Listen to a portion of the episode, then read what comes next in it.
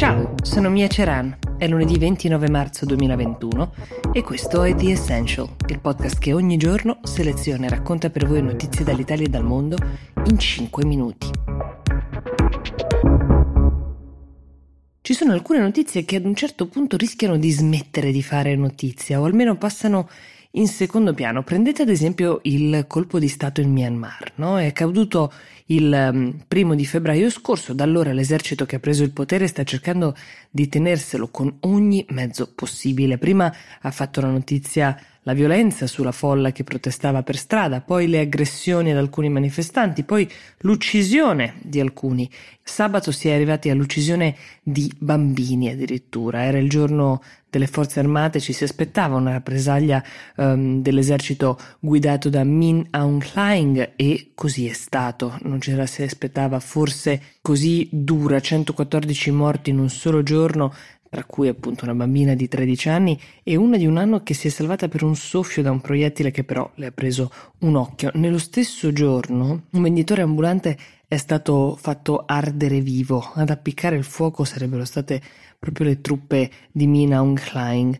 Il bilancio complessivo delle vittime dal giorno del colpo di Stato, cioè il primo febbraio scorso, è di oltre 400. Questa è la stima fatta dal sito Myanmar Now. Potete immaginare come non sia facile reperire dei numeri ufficiali. Sino ad ora la reazione della comunità internazionale è stata sostanzialmente l'imposizione di alcune sanzioni che mirano ad indebolire economicamente il regime militare per farlo cadere. Ora, c'è una figura in tutto questo che potrebbe sembrare uscita da una serie di Netflix e non è detto che non ispiri una, tra l'altro, perché si tratta di un'ex spia israeliana, un uomo di 49 anni diventato poi lobbista che sta lavorando per le pubbliche relazioni della giunta militare del Myanmar, con lo scopo di convincere le grandi potenze mondiali a sospendere le sanzioni. Lui si chiama Ari Ben Menashe, è un uomo un po' sovrappeso di cui troverete su internet delle foto con i capelli un po' diradati al centro, scuri, una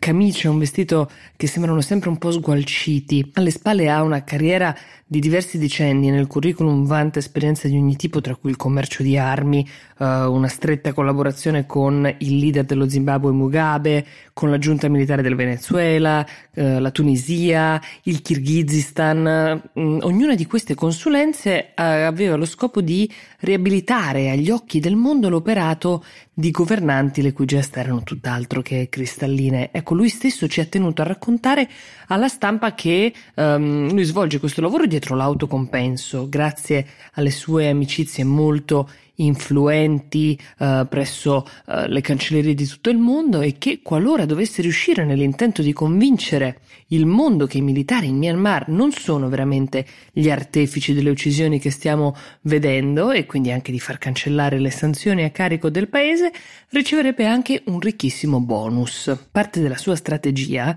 è convincere i paesi occidentali che il Myanmar potrebbe cadere in un attimo nella sfera di influenza della Cina e certo loro non vorrebbero mai diventare un burattino nelle mani dei cinesi, ma chissà che cosa può succedere se il Myanmar viene abbandonato o isolato dalle forze occidentali. Ha tentato anche di ridisegnare, eh, diciamo, il ritratto di Aung San Suu Kyi, che eh, è la leader, come sapete, è imprigionata eh, dal giorno del colpo militare. Eh, era lei eh, legittimamente in carica, era stata lei legittimamente eletta. L'hanno accusata di essere lei il vero nemico, ad esempio, della minoranza musulmana perseguitata, quella dei Rohingya. Infine, Ben Menashe si è dato anche il compito di convincere il mondo che no, i militari che hanno fatto il colpo di Stato non sono assolutamente interessati al potere, anzi cercano di ripristinare l'ordine nel paese per poi abbandonare definitivamente la politica, politica nella quale sono coinvolti e di cui sono protagonisti da decenni. Sarà interessante vedere quel che accade nel paese e a questo punto anche seguire il racconto parallelo che ne farà l'uomo che riscriveva la storia dietro lauti compensi. Sempre a proposito di come vengono veicolate le informazioni, vi segnalo che Facebook, come forse sapete, ha attivato una policy contro la disinformazione che riguarda temi sensibili come ad esempio quello del Covid e ha deciso di sospendere la pagina del presidente venezuelano Nicolás Maduro. L'accusa contro di lui è di aver violato la policy della piattaforma con un post in cui definisce miracolosa una soluzione a base di timo, sì, il timo, quell'erba che usiamo in cucina ad esempio, per combattere il coronavirus. Ovviamente nessuna fonte medica, era lui in un video che raccontava come queste gocce fossero miracolose. Facebook sostanzialmente per decidere cosa deve essere rimosso segue le linee guida dell'Organizzazione Mondiale della Sanità e attualmente nell'elenco delle cure riconosciute per il coronavirus non figura alcuna soluzione a base di timo.